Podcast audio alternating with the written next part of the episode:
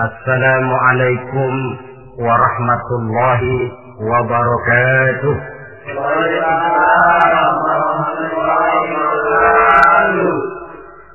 الحمد لله والصلاة والسلام على سيدنا رسول الله سيدنا ومولانا محمد بن عبد الله وعلى آله وصحبه ومن تبعه ووالاه.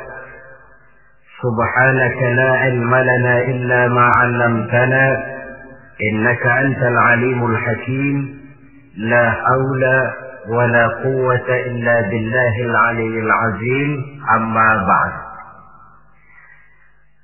Saudara-saudara hadirin kaum muslimin rahimakumullah. Di bulan ini sebagian saudara-saudara kita yang mendapat panggilan Allah untuk melaksanakan ibadah haji telah mulai mempersiapkan diri untuk melaksanakan ibadah yang istimewa ini.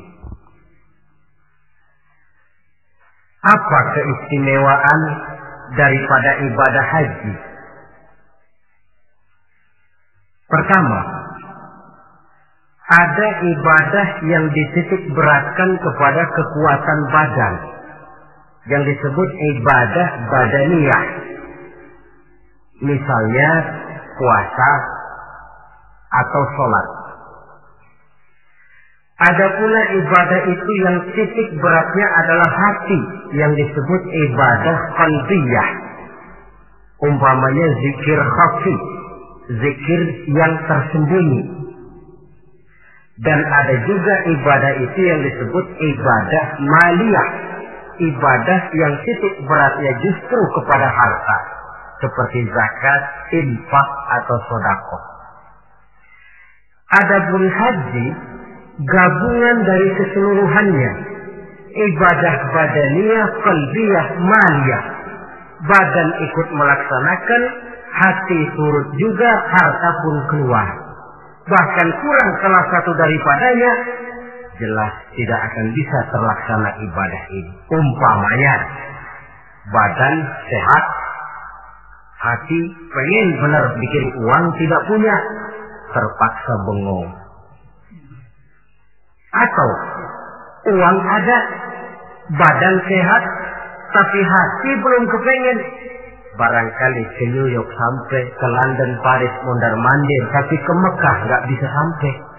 Lantaran hati itu yang memang belum pengen. Jadi ibadah haji ini merupakan gabungan badaniyah, qalbiyah, maliyah.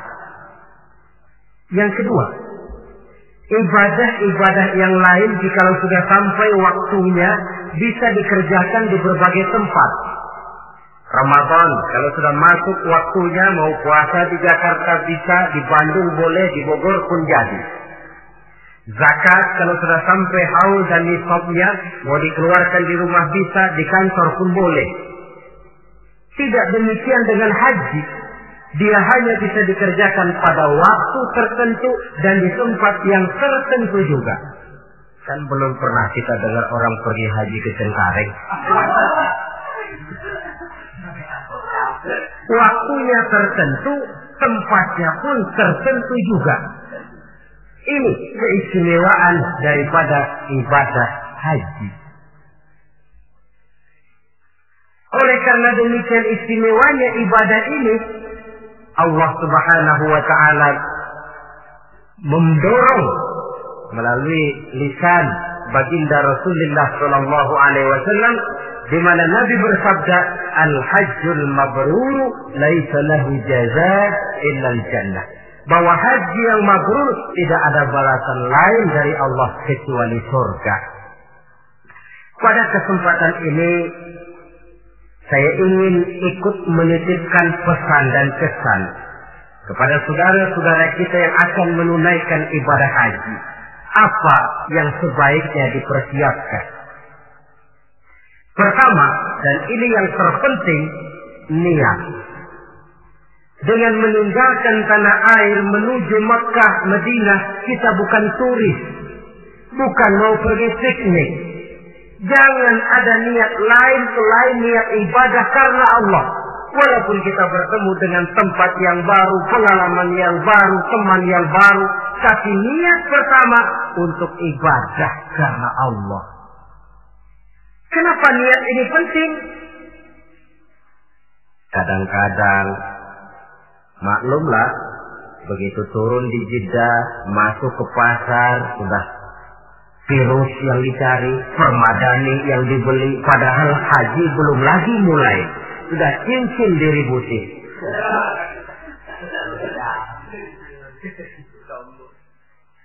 Nah, kalau niat kuat, maka dalam pelaksanaan ibadah haji nanti, jangankan bertemu dengan yang enak, bertemu dengan yang tidak enak pun akan jadi enak. Sebab apa? Maaflah saudara, kalau mau dicari kenikmatan biologis dalam ibadah haji hampir tidak ada. Tapi kenapa orang mau? Uangnya minimal 4 juta keluar. Rumah dia tinggalkan, anak yang masih kecil dia tinggalkan. Karena famili handai solan keluarga ditinggalkan. Melintasi samudera melalui berbagai negara, sampai dia di Mekah sana berdesakan dengan jutaan manusia. Tidur tidak teratur. Manusianya kadang-kadang kasar iklimnya pun buat. Tapi saya belum pernah dengar ada pergi haji tidak pernah pulang pulang haji lalu ditanya Pak Haji bagaimana di Mekah? Ah, buat tobat lagi-lagi. Belum pernah ada. Belum pernah ada. Malahan yang sering kita dengar, bagaimana Pak? Ya Allah Ustaz, pada waktu saya melakukan tawaf wida, mengucapkan selamat tinggal kepada Ka'bah, akan kembali ke kampung halaman dengan air mata berurai membasahi pipi tanpa terasa. Dikala itu batin saya menjerit, Ya Allah, kapan saya bisa kembali kemari lagi? Pulang saja belum, sudah mikirin mau kembali. Apa yang dirasakan? Kebahagiaan batin karena niat kuat lantaran bisa menjawab panggilan Allah. Kalau hati bahagia, batin bahagia, penderitaan badan tidak terasa. Ini yang harus digarisbawahi. Kalau hati bahagia, penderitaan badan tidak terasa. Kita ambil contoh. Ibu kita dikala melahirkan kita pilihan cuma dua. Kalau tidak hidup, mati. Betul apa betul?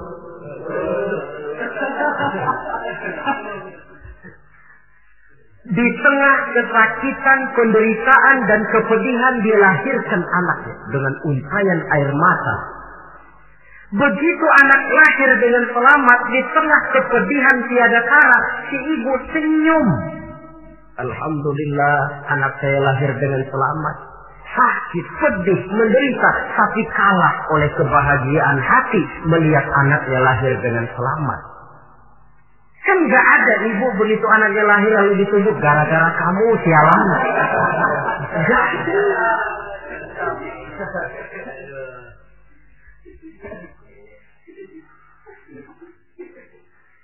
Zaman kita masih muda dulu.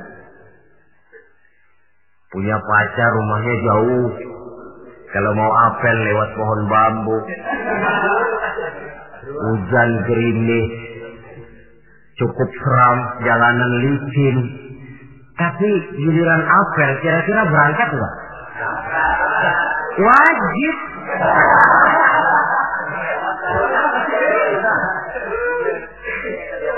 Hilang rasanya itu jauh. Tidak seram lewat maupun bambu. Gerimis malah menambah keindahan. Kenapa? Lantaran hati bahagia. Kalau hati sudah bahagia, penderitaan badan tidak terasa. Itulah pentingnya niat. Kalau memang niat lemah, yang dekat pun terasa jauh. Tapi kalau niat kuat, yang jauh akan terasa menjadi dekat. Dan oleh karena niat kuat, Allah akan memberikan jalan. Yakinlah itu. Saudara, ketika saya melaksanakan ibadah haji, Saya bikin haji ifrat. Masuk Mekah itu orang sudah berkumpul di Mekah. Tapi saya memang punya niat kuat. Bagaimanapun di dalam tawaf saya harus bisa mencium hajarul aswad. Padahal manusia jutaan. Saya tawaf berdesak-desakan dengan jutaan orang. Niat kuat. Saya harus bisa mencium hajar aswad. Apa yang terjadi? Sedang enak-enak saya tawaf diseruduk orang Afrika yang tinggi gede. Diseruduk mental saya. Apa yang terjadi? Saya mental jatuh pas di depan hajar aswad.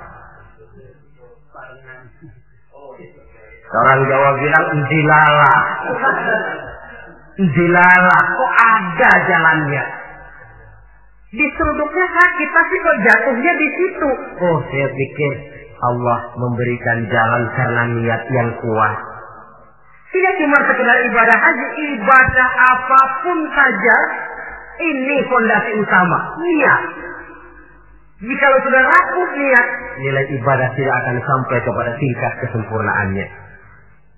Apalagi untuk melaksanakan ibadah haji ini Jangan sampai ada niat, ah di Mekah nanti belanja jam tangan lebih murah. Atau nanti kalau sudah pulang kepengen pakai peci putih dipanggil Pak Haji. Lalu siapa yang lewat cium tangan sama saya. Niat ibadah karena Allah.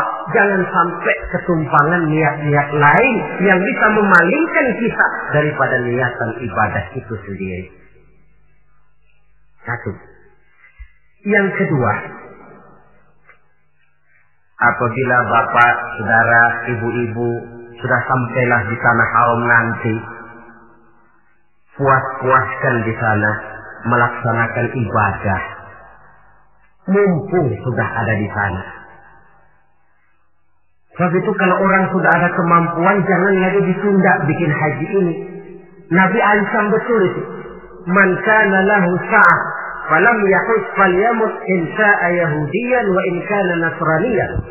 Apabila orang sudah memiliki kemampuan untuk berhaji tidak dia laksanakan, dia boleh pilih mau mati secara Nasrani atau Yahudi. Imam Syafi'i berkata boleh juga ditunda sampai tahun depan, tapi dengan catatan. Pertama, jangan putus niat. Selalu niat mau tahun depan dia mau pergi haji. Yang kedua, dan ini yang berat, dia tidak boleh mati pada tahun itu. Ya kalau niat tidak putus boleh lah. Tapi kalau tidak mati tahun itu, ini kan mesti bikin perjanjian sama malaikat maut ini. Repot. Mumpung ada di tanah haram, apalagi di tempat-tempat yang mustajabah, di mana doa dijawab Allah, kuatkan diri melaksanakan ibadah. Mumpung ada di sana. Kapan lagi mau mengejar keuntungan sebesar itu? Satu rakaat di Masjidil Haram sama nilainya dengan seratus ribu rakaat di masjid-masjid lain. Tahun depan belum tentu kita bisa kembali lagi. Taruh kata rezeki ada tapi umur belum tentu ada. Taruh kata umur sampai tapi rezeki belum tentu ada. Mumpung ada panggilan sudah sampailah kita di sana. Pusing-pusing dikit berangkat ke masjid. Capek-capek dikit berangkat ke masjid. Puaskan hati dan diri melaksanakan ibadah. Kalau malas yang diperturutkan. Kan rugi sudah buang waktu, tenaga, harta. Tapi nilai ibadah tidak seperti yang diharapkan. Jadi yang kedua, mumpung ada di sana puas-puaskan diri melaksanakan ibadah. Yang ketiga, kalau nanti sudah sampai di tanah haram, entah di Mekah dan Madinah, orang bilang Mekah Madinah itu taman mini akhirat. Artinya apa? Di sana orang harus jujur kepada diri sendiri. Kalau menemukan berbagai kesulitan, jangan mencari kambing hitam. Jangan mencari sebab pada diri orang lain. Cari sebab pada diri sendiri. Kalau di sini kan kita bisa saja berkata, gara-gara lu sih begitu, gue jadi begini. Orang lain kita kambing hitamkan. Di sana kalimat macam itu tidak berlaku. Semua kesulitan, semua hal-hal yang tidak menyenangkan yang menimpa kita, carilah sebab di dalam diri sendiri. Itu obat yang paling mujarab. Sebab kita ke sana memang dengan pengakuan segala dosa. Seperti kata Abu Nuwas dalam syairnya, Ilahi abdukal asi ataka. Wahai Allah, hambamu yang penuh maksiat berumur noda dan dosa ini datang menghadapmu ya Allah. Memohon ampunan dan taubat dari seluruh dosa. Kata perbuatan yang tidak terkontrol akan mendatangkan kesulitan dan obatnya tidak lain taubat. Saya punya seorang teman. Dia di sini nggak pernah ke mana-mana. Begitu masuk Mekah jalan-jalan melulu. Temennya kasih tahu, Ji, jangan jalan-jalan melulu, nanti susah dicari kalau ada perlu. Eh, nepuk nggak ada. Anak Betawi nih nggak bakalan keder katanya. Sudah selesai dia jalan-jalan mau kembali ke rumahnya, putar-putar nggak pernah ketemu tempat dia tinggal. Sampai dua hari. Akhirnya dia bertemu seorang syekh, tuan syekh, bagaimana saya ini? Sudah dua hari mau pulang nggak ketemu rumah. Nah kamu memangnya kenapa? Dia pikir-pikir saya juga sih lidah ini nggak terjaga. Pakai nepuk dada nggak bakalan salah jalan lah, nggak bakalan keder lah. Nah, sana kau masuk Masjidil Haram, tawaf, sembahyang sunnah, sujud di depan Ka'bah, akui dosa dan kesalahan. Dia masuk tawaf, sholat sunnah, sujud di hadapan Allah, mengakui kesalahannya, keluar dari Masjidil Haram, kelihatan rumahnya. Itu yang saya maksud taman mini akhirat. Baik kata, baik perbuatan harus dijaga, dikontrol, jangan sampai masuk dalam apa yang dipesankan Allah. La rafasa wa la fusuqa wa la jidala fil hajj. Di dalam melaksanakan ibadah haji itu, jangan sampai ada rafas. Rafas, kata-kata kotor, kata-kata yang bisa menimbulkan rangsangan. Fusuk, kata-kata yang keji, atau kata-kata yang sifatnya menyesali amalan umpamanya coba gua nggak pergi haji 4 juta dibeliin bajai. Tinggal kan tinggal nungguin setoran. Ini masuk pusuk masuk pusuk juga. Wala jidal pertengkaran. Maklumlah suhunya panas. Dalam kondisi panas temperatur mudah naik. Orang peka sedikit tersinggung mudah marah lantaran air, lantaran makan, lantaran tunggu menunggu, bisa menimbulkan kemarahan. Oleh karena itu sekali lagi pesan saya yang ketiga orang di sana harus jujur kepada diri sendiri. Jangan mencari kambing hitam kalau menemukan kesalahan, tapi carilah sebab di dalam diri kita masing-masing.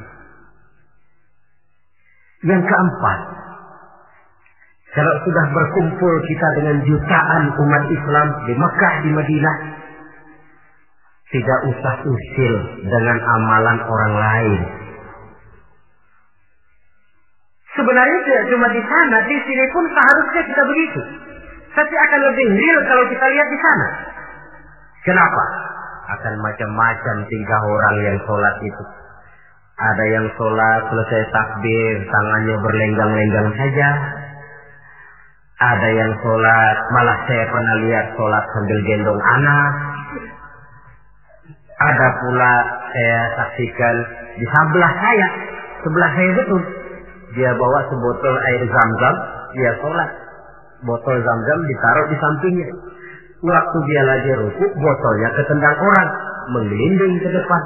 Sambil ruku dia samperin tuh botol. Dia ambil, dia taruh lagi di sampingnya, dia terusin sholatnya.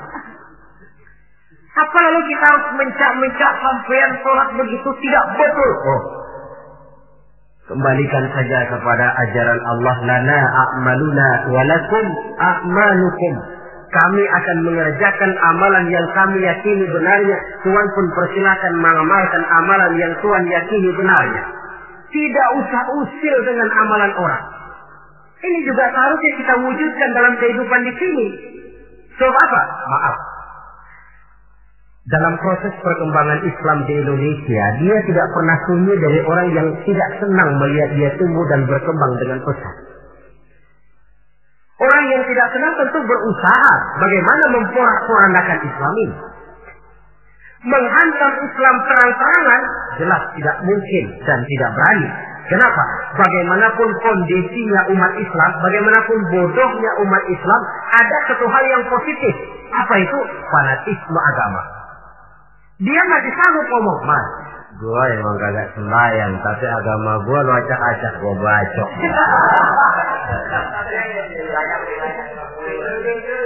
Dari segi fanatisme positif itu positif. Maka orang pun lalu tidak berani menghantam Islam dengan membuka front secara terbuka. Mau menghantam Islam, mereka belajar dari Van der Plas, dari Dr. Groye, masuk ke tengah-tengah umat Islam. Kalau perlu pakai peci, pakai peci. Perlu pakai sorban, pakai sorban. Nggak bisa assalamualaikum, latihan assalamualaikum. Bikinin kalau perlu merek-merek Islam. Yang mereknya Islam, tapi tujuannya bikin kacau dalam Islam. Lihatlah Islam sejati, Islam murni, paling akhir Islam jamaah, lebih akhir lagi Islam ingkar sunnah. Mereknya Islam, Islam, Islam. Tapi ini kalau sudah mengkafirkan orang yang tidak sepaham dengan dia, kan sudah mulai menimbulkan benih kekacauan.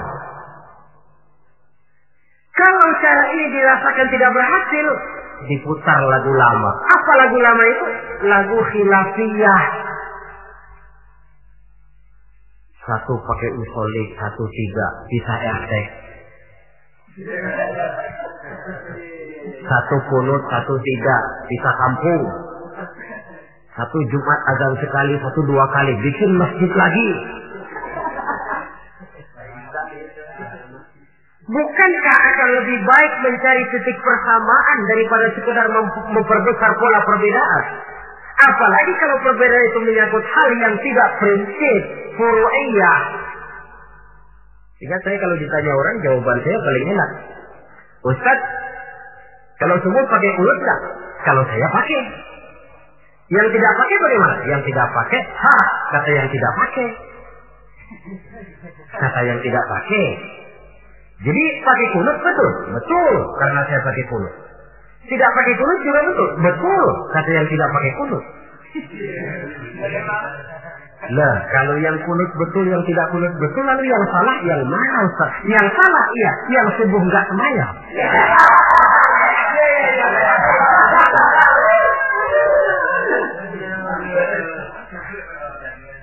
Daripada ribut kita mempertengkarkan kunut, kan lebih baik membicarakan bagaimana teman-teman kita yang belum subuh supaya sholat subuh. Proyek garapannya ada, sasarannya jelas. Hal-hal yang menyangkut khilafiyah semacam ini sampai kiamat tidak akan pernah selesai. Sebaiknya memang tidak usah usil dengan amalan orang dan ini dicontohkan benar di dalam pelaksanaan ibadah haji. Kita lihatlah mereka yang sholat dengan tingkah macam-macam, dengan pola macam-macam. Apa lalu kita harus mempertahankan cara ini tidak betul? Oh, terlalu riskan. Jadi bapak, saudara, ibu yang nanti di sana melihat pengalaman macam-macam, tidak usah usil dengan amalan orang. Mari kita amalkan apa yang kita yakini benarnya.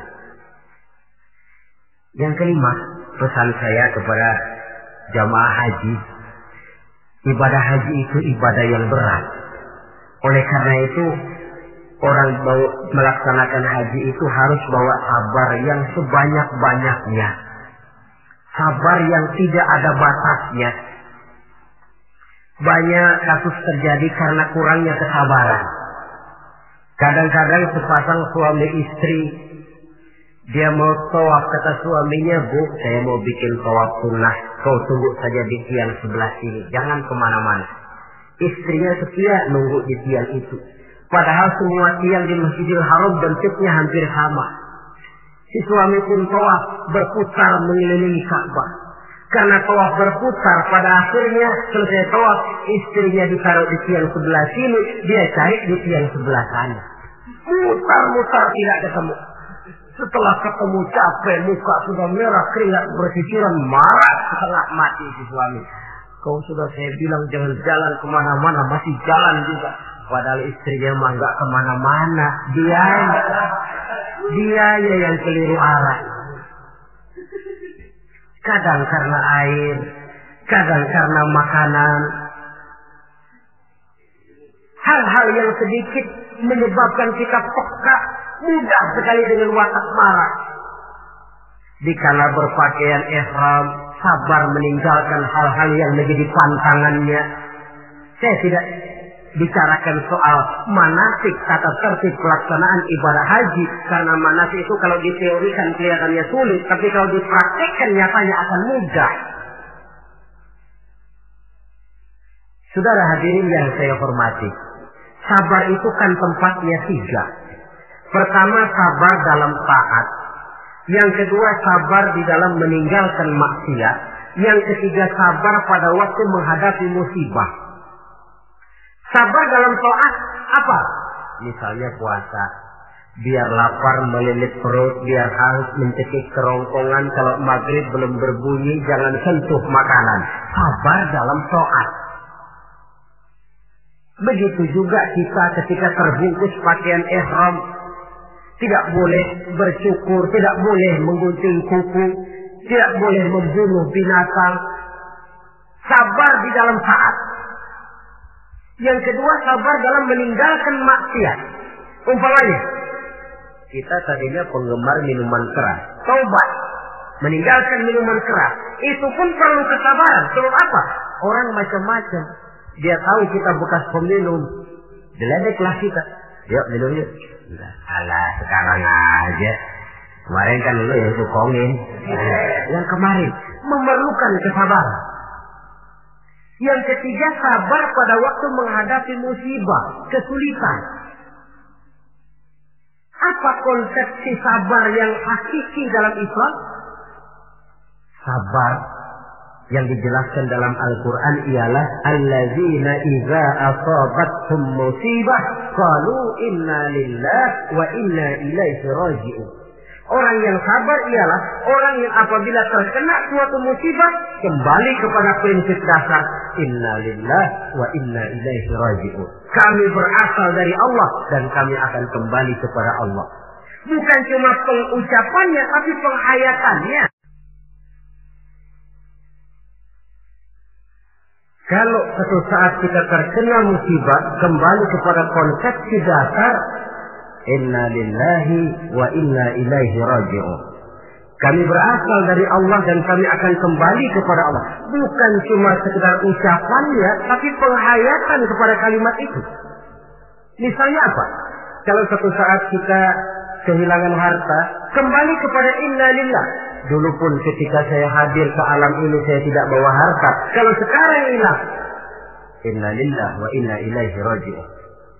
Kalau suatu saat kita harus melepaskan pangkat dan jabatan yang kita cintai, kembali kepada konsep innalillah. Dulu pun ketika lahir ke alam ini tidak ada pangkat dan jabatan yang saya bawa. Kita kadang-kadang dapat musibah, ditinggal mati, sedih, innalillahinya tidak mau berhenti dari mulutnya, tapi nangisnya pun juga tidak mau berhenti juga. Penghayatan kepada kalimat itu yang berkurang. Jadi jikalau sadarlah kita, kita dari Allah kembali kepada Allah. Dalam kata kita ini termasuk pangkat, jabatan, harta, semua yang kita miliki. Dari Allah berasal kepada Allah juga dia kembali. Artinya sudah satu punya punya satu fondasi menghadapi musibah.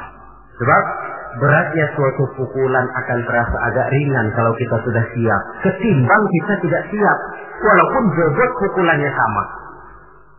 Karena itu melaksanakan ibadah haji harus dilantar belakangi dengan kesabaran yang hampir tidak ada batasnya. Inilah pesan saya. Kemudian kesan-kesan yang kita dapatkan dari pelaksanaan ibadah haji, saudara. Pertama, dengan melaksanakan ibadah haji itu kita akan melihat langsung sumber tempat timbulnya agama melihat tempat di mana Rasulullah dilahirkan, melihat tempat di mana wahyu pertama kali diturunkan, melihat tempat medan terjadinya perang Badar, perang Uhud, dari menyaksikan langsung tempat timbulnya agama, timbul at-tamalluk ad-diniyah, rasa memiliki agama, sense of belonging. rasa kecintaan kepada agama dengan mengadakan analogi dan perbandingan. Ya Allah, para sahabat dulu karena iman yang dijaga, karena agama yang dibela, mereka hijrah dari Makkah ke Madinah. 450 kilo lebih menempuh perjalanan gurun pasir yang gersang dan tandus. Zaman itu kendaraan paling deek ontak.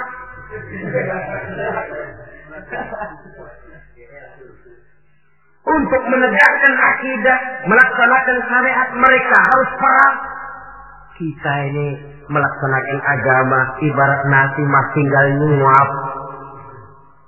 Rasul para sahabat generasi kemudian yang berjuang dengan untayan air mata, cucuran keringat, bahkan aliran darah. Apakah nasi yang tinggal nyuap ini masih harus tumpah ke tanah? Alangkah sayangnya. Melihat langsung sumber tempat timbulnya agama. Ada rasa kebanggaan, ada rasa tanggung jawab. Yang kedua kesan saya, orang bilang ibadah haji itu katanya Kongres Umat Islam Internasional. Kita sudah melihat Islam dalam skala yang makro, dalam bentuk nuansa pandangan yang luas. Apa artinya ini? Artinya seorang muslim itu tidak boleh bermental seperti katak di kolong tempurung. Merasa diri paling besar karena tidak pernah ke mana-mana. Tapi dilihat Islam dalam kancah internasional. Sejak dari warna kulit sampai kepada bahasa, sampai kepada bentuk manusia, macam-macam berkumpul. Tapi apa? Dibungkus dengan pakaian yang sama. Membaca bacaan yang sama melaksanakan ibadah yang sama, menyembah Allah Tuhan yang sama, membaca bacaan yang sama. Dari sekian persamaan, persamaan, persamaan timbul ikatan spiritual bahwa Muslim bersaudara, bahwa Islam ini luas. Bukankah sering terjadi kadang-kadang orang melihat Islam seperti orang buta melihat gajah? Frame of reference kacamata pandangan yang dia gunakan sipit. Ada tiga orang buta dilepas ke kebun binatang disuruh kenal gajah. Saya yakin laporannya pasti lain-lain. Kata orang buta pertama, lapor.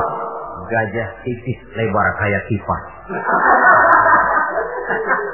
Kenapa? Karena yang dia pegang cuma kupingnya. Orang buta kedua tentu ngotot. Salah. Yang betul saya. Gajah gede tinggi kayak pohon kelapa. Sebab yang dia pegang kakinya. Orang buta ketiga ngotot. Dua-duanya salah pak. Yang paling betul mah saya. Kalau gajah mah pak kecil panjang kayak ular. Sebab yang dia pegang ekornya. Salahkah mereka? Tidak salah. Cuma datanya kurang lengkap. Bahwa gajah macam kipas betul telinganya. Bahwa gajah macam ular betul ekornya. Tapi gajah secara total adalah gajah yang bukan kipas, bukan ular, bukan pula pohon kelapa. Ini yang fisik dan tidak menjadi kadang-kadang baru kenal kuping gajah, ke mana-mana sudah pidato saudara-saudara gajah tipis lebar kayak pipa. Diundang lagi ke tempat sebelah sana. Begitu lagi pidatonya. Buat orang yang sudah kenal gajah dia diketawain. Belum buat orang yang belum kenal gajah dia malah menyesatkan. Dua-duanya sama tidak mendidiknya. Nuansa pandangan yang luas. Yang ketiga, kesadaran hidup. Dari mana ini dimulai? Dari pertanyaan dikala kita merenung di padang Arafat yang terhampar luas membentang. Sejauh mata memandang cuma tenda-tenda putih dua yang nampak. Hmm. Dari mana kita datang? Di mana kita sekarang? Mau ke mana kita akan pulang? Dikala itu air mata berurai membasahi sisi tanpa terasa. Inilah barangkali taman miliknya padang maksar di akhirat nanti. di mana kita melepaskan semua status sosial, di kala itu jenderal tidak akan dipanggil jenderalnya, di kala itu yang intelek dan yang awam tidak tahu lagi kita, di kala yang kaya dan yang miskin sudah sulit dibedakan. Bukankah itu pantulan daripada kehidupan yang pasti akan kita temui? Lalu dunia ini apa? Persis kalau diibaratkan dunia ini cuma sekedar sebuah panggung sandiwara. Sang sutradara Allah subhanahu wa ta'ala. Penonton malaikat. Panggung sandiwaranya dunia ini. Pemainnya seluruh manusia. Skenario-nya Quran dan Sunnah. Sutradara berjanji kepada pemain-pemain yang bermain dengan baik sesuai dengan petunjuk dalam skenario Quran dan Sunnah akan diberikan piala citra berupa surga.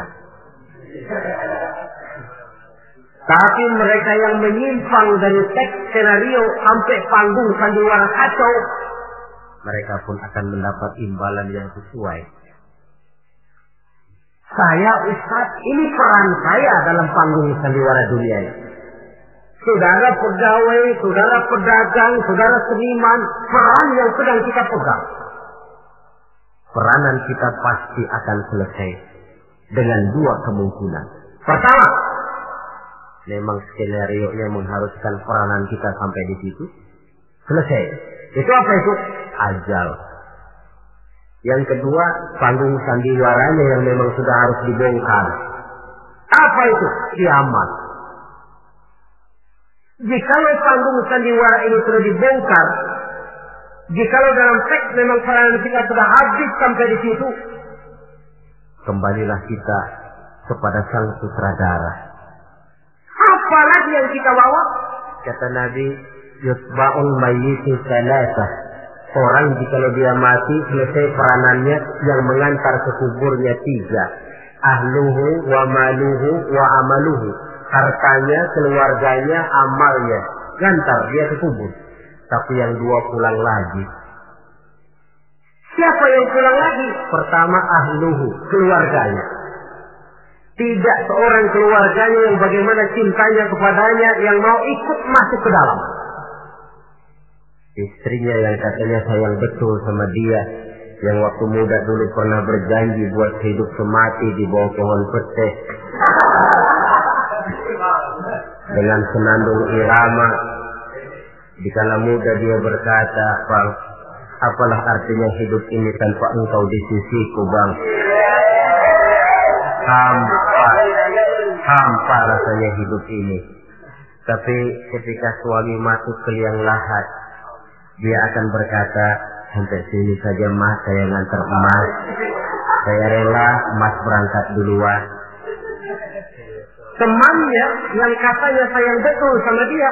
Waktu kuburnya diuruk paling keras injekin tanahnya. Mungkin ratusan mobil pelawat mengantar ke kubur dilepas dengan pasukan kawal kehormatan turun keliling lahat dengan tembakan salvo 21 kali lima truk karangan bunga duka cita Bila selesailah upacara pemakaman, selesailah yang selesai, tinggallah yang tinggal. Pasukan kawal kehormatan akan kembali ke asrama. Untayan bunga duka cita yang lima serat akan jadi onggokan sampah. Tembakan salvo yang 21 kali tidak akan pas sempat membuat munkar nasir jadi mundur. Pak dikira kalau sudah ada salvo lalu munkar nakir berkir, kagak jadi tanya dah.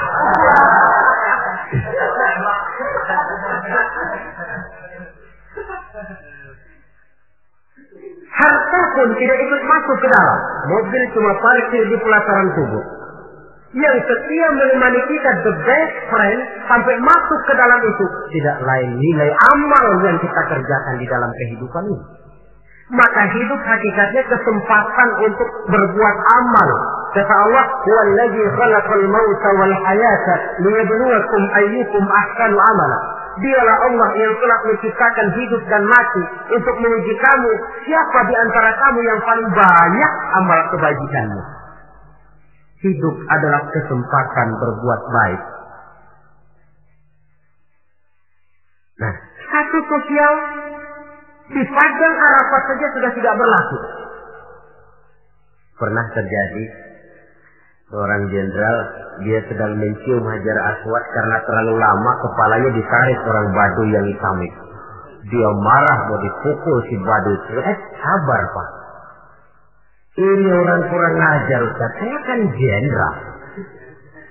Saya belum pernah digitukan orang. Iya, jenderal kan di negara kita. Pak, di sini kan Ka'bah. Jenderal nggak laku di sini. Di sini ini kita harus jujur kepada diri sendiri. Kalau kepala kita diangkat orang, barangkali kita di sana sering ngepelakin kepala orang. Oh ya, terbuka saja. Memang kita kemarin ini mau membersihkan diri, ibarat baju, kita datang bawa baju kotor. Berharap pulang mau bawa baju bersih yang bisa disimpan dalam lemari. Tentu saja baju itu mesti dicuci. Dicuci artinya disabuni, digilas, dijemur, diperiksa. Wajar menemui kesulitan-kesulitan untuk pemutihan. Pemutihan pribadi yang telah dilumuri oleh dosa dan kesalahan. Saudara hadirin, luasnya nuansa pandangan. Menyebabkan kita tidak berpikir secara fisik, tapi mampu melihat persoalan dari sudutnya yang luas. Itu yang saya rasakan di dalam pelaksanaan ibadah haji. Karenanya, saya pernah ke Bali, tapi tidak ada rasa kerinduan pengen ke Bali lagi. Saya pernah ke Jogja, ada orang cerita tentang Jogja, Borobudur, Parangtritis, rasanya kok biasa-biasa saja. Saya pernah ke Mekah satu tiap kali orang cerita Ka'bah, tiap kali orang cerita sa'i, tiap kali orang cerita wukuf, terbayang kembali semua itu keinginan untuk kembali lalu menggebu-gebu. Suatu kenikmatan yang tidak bisa dilukiskan dengan kata-kata. Hanya mereka yang sudah melaksanakan yang tahu semua itu. Paling akhir, tentu sekedar kesan kita harapkan bapak, saudara, ibu yang akan melaksanakan haji ini tidak hanya sekedar bisa pergi, tapi kembalilah ke tengah keluarga dengan selamat dan yang paling penting membawa haji yang mabrur. Apa yang haji mabrur itu? Ukuran hakikat haji mabrur itu wallahu a'lam. Allah saja yang maha tahu. Tapi kita bisa lihat zahirnya. Bagaimana zahirnya? Apa kalau haji mabrur itu ke mana-mana tidak pernah lepas kaki putih? Mungkin. Apa harus selalu pakai gamis? Mungkin. Tapi itu sekedar kulit. Kulit pun bisa dibikin-bikin. Kulit penting, isi penting. Saudara dapat duren di jalanan, isi doang, kulitnya nggak ada. Kira-kira mau makan nggak? Jadi kulit penting, isi penting. Lebih penting daripada kulit adalah isi. Artinya apa? Jiwa haji. Bukan cuma sekedar pakaian haji, tapi berjiwa haji yang ditempa oleh pengalaman di Mekah, Madinah, dan di tempat-tempat bersejarah lainnya. Membekas dan membayang dalam gerak hidup kita. Kalau setelah pulang haji lebih positif daripada sebelum dia berangkat, itu tanda di antara tanda-tanda haji yang mabrur. Sebelum berangkat haji, sholatnya masih agak belang-belang. Setelah pulang haji, full. Tidak ada belangnya lagi. Sebelum berangkat haji, kulitnya 17 setan. Setelah pulang haji, berubah menjadi orang yang dermawan. Itu tanda mabrur. Sebab apa? Di masyarakat haji ini barometer. Orang sering bilang, kenapa lo maghrib kok nggak ke masjid? Itu aja yang wajib masih di perapatan. Pak Haji katanya. Padahal kan tidak mesti begitu. Tapi masyarakat kadang menilai itu sebagai figur. Ini yang harus kita hati-hati. Makanya tidak heran dalam komposisi rukun Islam ibadah haji diletakkan yang kelima. Kenapa? Sabda Nabi buniyal Islamu ala khamsin. Kalau Islam ibarat rumah, maka rumah ini didirikan di atas lima unsur. Kita bandingkan Islam dengan rumah. Orang kalau mau bangun rumah sebelum pasang tiang, kusen, jendela, kan yang paling dulu dia bikin fondasi. Dalam bangunan Islam fondasinya apa?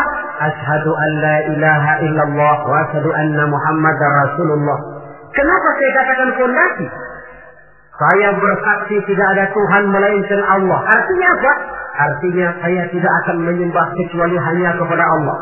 Saya tidak akan minta tolong kecuali hanya kepada Allah. Saya tidak akan menggantungkan hidup kecuali hanya kepada Allah. Saya tidak akan minta rezeki kecuali hanya kepada Allah. Saya tidak akan pernah takut kecuali hanya kepada Allah. Fondasi. Kalau fondasi keropos, bangunan tidak akan tahan lama. Benar Tuhan kamu Allah. Betul. Satu juta ya, tidak Tuhan. Ya. Dua juta, dua juta. Sepuluh juta enggak. Sekali Allah Tuhan saya. Sampai titik darah saya yang paling penghabisan. Allah Tuhan saya. Ini fondasi yang mantap. Tapi kalau masih bisa digoncang, masih fondasi rapuh. Tuhan kamu Allah. Iya. Tunggal, tunggal, jadi, tuan yula. Ya, atur aja dah. Gimana kalau kita atur? Gimana ya? Pikir-pikir dulu. Masih pikir-pikir dulu pun merupakan ciri akan rapuhnya fondasi. Nah, kalau fondasi sudah siap, baru mulai naik pasang tiang. Dalam bangunan Islam yang jadi tiang apa? As-salat, imaduddin. Salat, tiang agama. Tiang pokok lima. Zohor, asar, maghrib, isya, subuh. Tapi supaya bangunan ini kuat ada tiang-tiang tambahan. Tahajud, hajat, istikharah, duha. Tiang-tiang tambahan supaya rumah kuat. Tapi jangan lupa tiang diri di atas fondasi. Kalau fondasi miring, tiang ikut miring. Hanya orang sembahyang kan macam-macam. Ada yang harian, ada yang mingguan, ada yang tahunan. Yang harian itu ada yang mulus, ada yang belang-belang. Kalau yang belang zohor kena, asar out. Asar ketangkap, maghrib hilang. Maghrib kepegang, isya terbang. Ada yang mingguan, Jumat aja modal. Ngancam bener kalau sama Jumat. Ada yang tahunan, Idul Fitri sama Idul Adha. Yang tahunan itu lumayan daripada yang polos. Saudara-saudara, fondasi sudah, tiang sudah. Harus rumah supaya ada batasnya kan perlu pagar, dinding. Yang menjadi dinding kata Nabi, asyamu junnatun. Puasa adalah dinding, benteng. Kenapa? Esensi puasa kemampuan mengendalikan nafsu. Kalau orang hidup tidak sanggup dan mampu mengendalikan nafsu, ada benteng, pagar, nggak ngacak-ngacak kebun orang. Tahu batas mana yang dia berhak dan tahu batas mana yang dia tidak punya hak. Kemampuan mengendalikan nafsu. Nah, sudah. Fondasi sudah. Tiang sudah. Pagar sudah. Rumah supaya bersihkan harus ada jendela. Pintu, lubang angin, kamar mandi yang fungsinya membersihkan. Dalam agama yang fungsinya membersihkan zakat. Kalau dia zakat mal, dia bersihkan harta kita. Dia zakat fitrah, bersihkan jiwa kita. Zakat tijarah, bersihkan tanam-tanaman kita. Makanya kalau orang muslim nggak mau bayar zakat sama juga rumah nggak pakai pintu, nggak pakai jendela, nggak pakai lubang angin, nggak ada kamar mandi, panas. Kata orang kampungnya. Anak yang kecil tuh, adik-adik kita, kalau nggak dibayarin zakat fitrahnya, panas tuh anak sangar.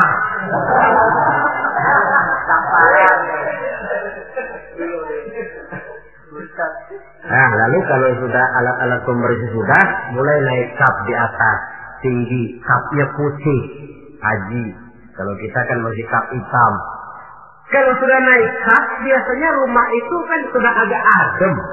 Artinya apa? Orang kalau sudah selesai menunaikan ibadah haji, temperamennya, jiwanya, pembawaannya lebih mapan, lebih matang, lebih dewasa, pertimbangannya lebih banyak. Kenapa? Skalanya sudah skala pasang kap. Dia sudah harus menjadi panutan di dalam kehidupannya. Menaungi. Maka ibadah haji itu menaungi kepribadian orang. Di satu pihak kita ngukur-ngukur juga. ah kalau kemarin saya masuk ke dong bioskop terang-terangan barangkali tidak begitu malu. Sekarang kan sudah haji. Ah cukup sewa video aja dah saya di rumah umpamanya. Toh, dari segi memelihara kepribadian dia sudah merupakan satu benteng. Apalagi untuk hal-hal yang merupakan aib. Hal-hal yang akan menghancurkan martabat dan ketinggian orang itu sendiri. Ibadah haji lebih menaungi kepribadian seseorang. Oleh karena itu, sangat dianjurkan mereka yang sudah memiliki kemampuan untuk sampai ke sana, janganlah ditunda sampai tahun berikutnya. Orang berkata, Ustaz, saya belum bisa baca apa-apa bagaimana berangkat soal di sana nanti membaca kok ada mutawif ada yang mutawif tawaf toh kita bisa membaca bukunya paling kurang ada pembimbingnya daripada nunggu hafal semua saya kira Ustaz juga jarang yang hafal bacaan-bacaan itu iya kalau kalau masih hidup tapi kalau sudah keburu mati itu sempat hafal contoh saja Tiap putaran tawaf memang bacaannya lain. Putaran pertama baca ini, putaran kedua baca ini. Kalau harus hafal semua kan sulit. Tapi Islam prinsipnya la yukallifullahu nafsan illa wus'aha. Allah tidak pernah memberikan beban kepada seseorang kecuali sesuai dengan batas kemampuannya. Kalau baca sama sekali tidak bisa, baca saja doa sapu jagat.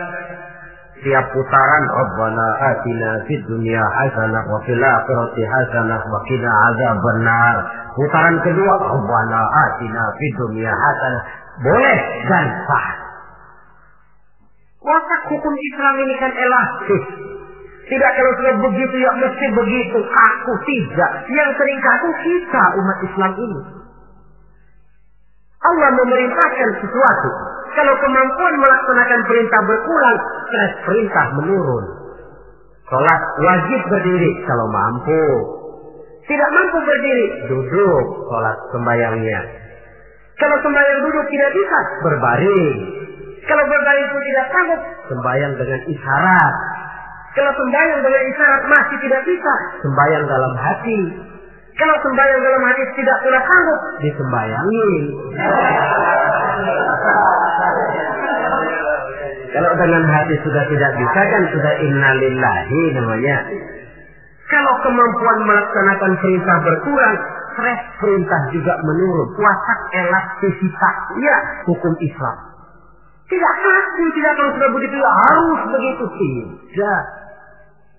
Satu hari seorang datang melapor. Anakku ya Rasulullah, ya Rasul celaka saya.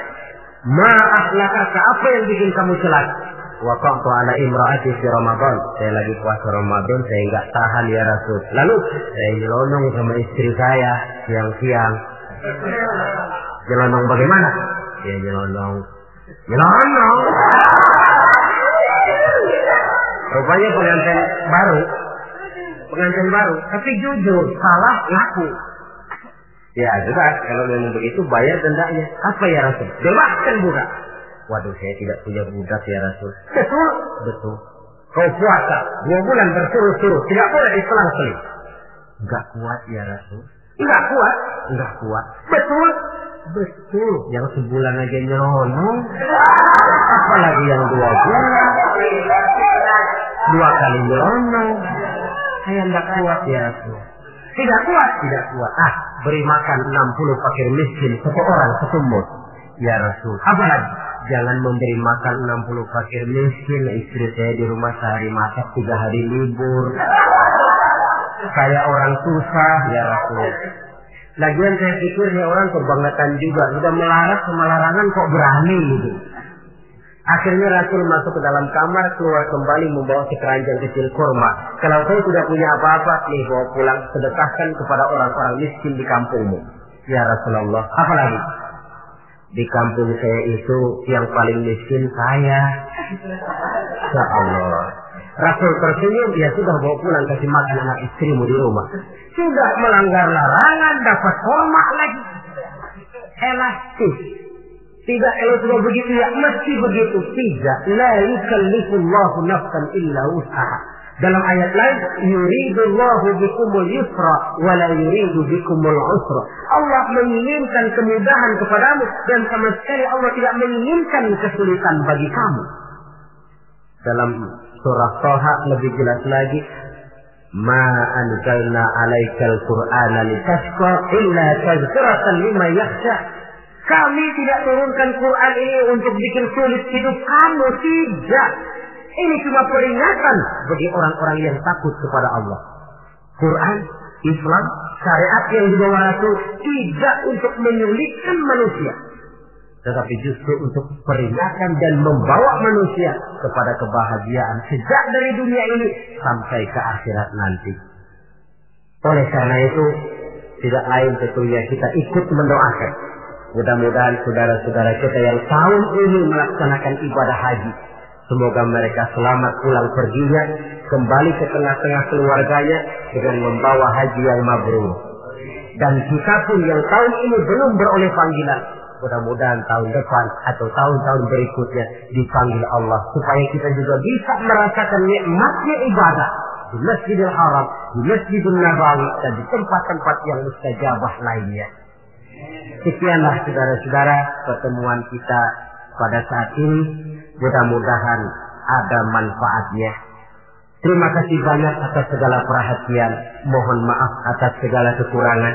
Maklumlah ibarat kata pepatah.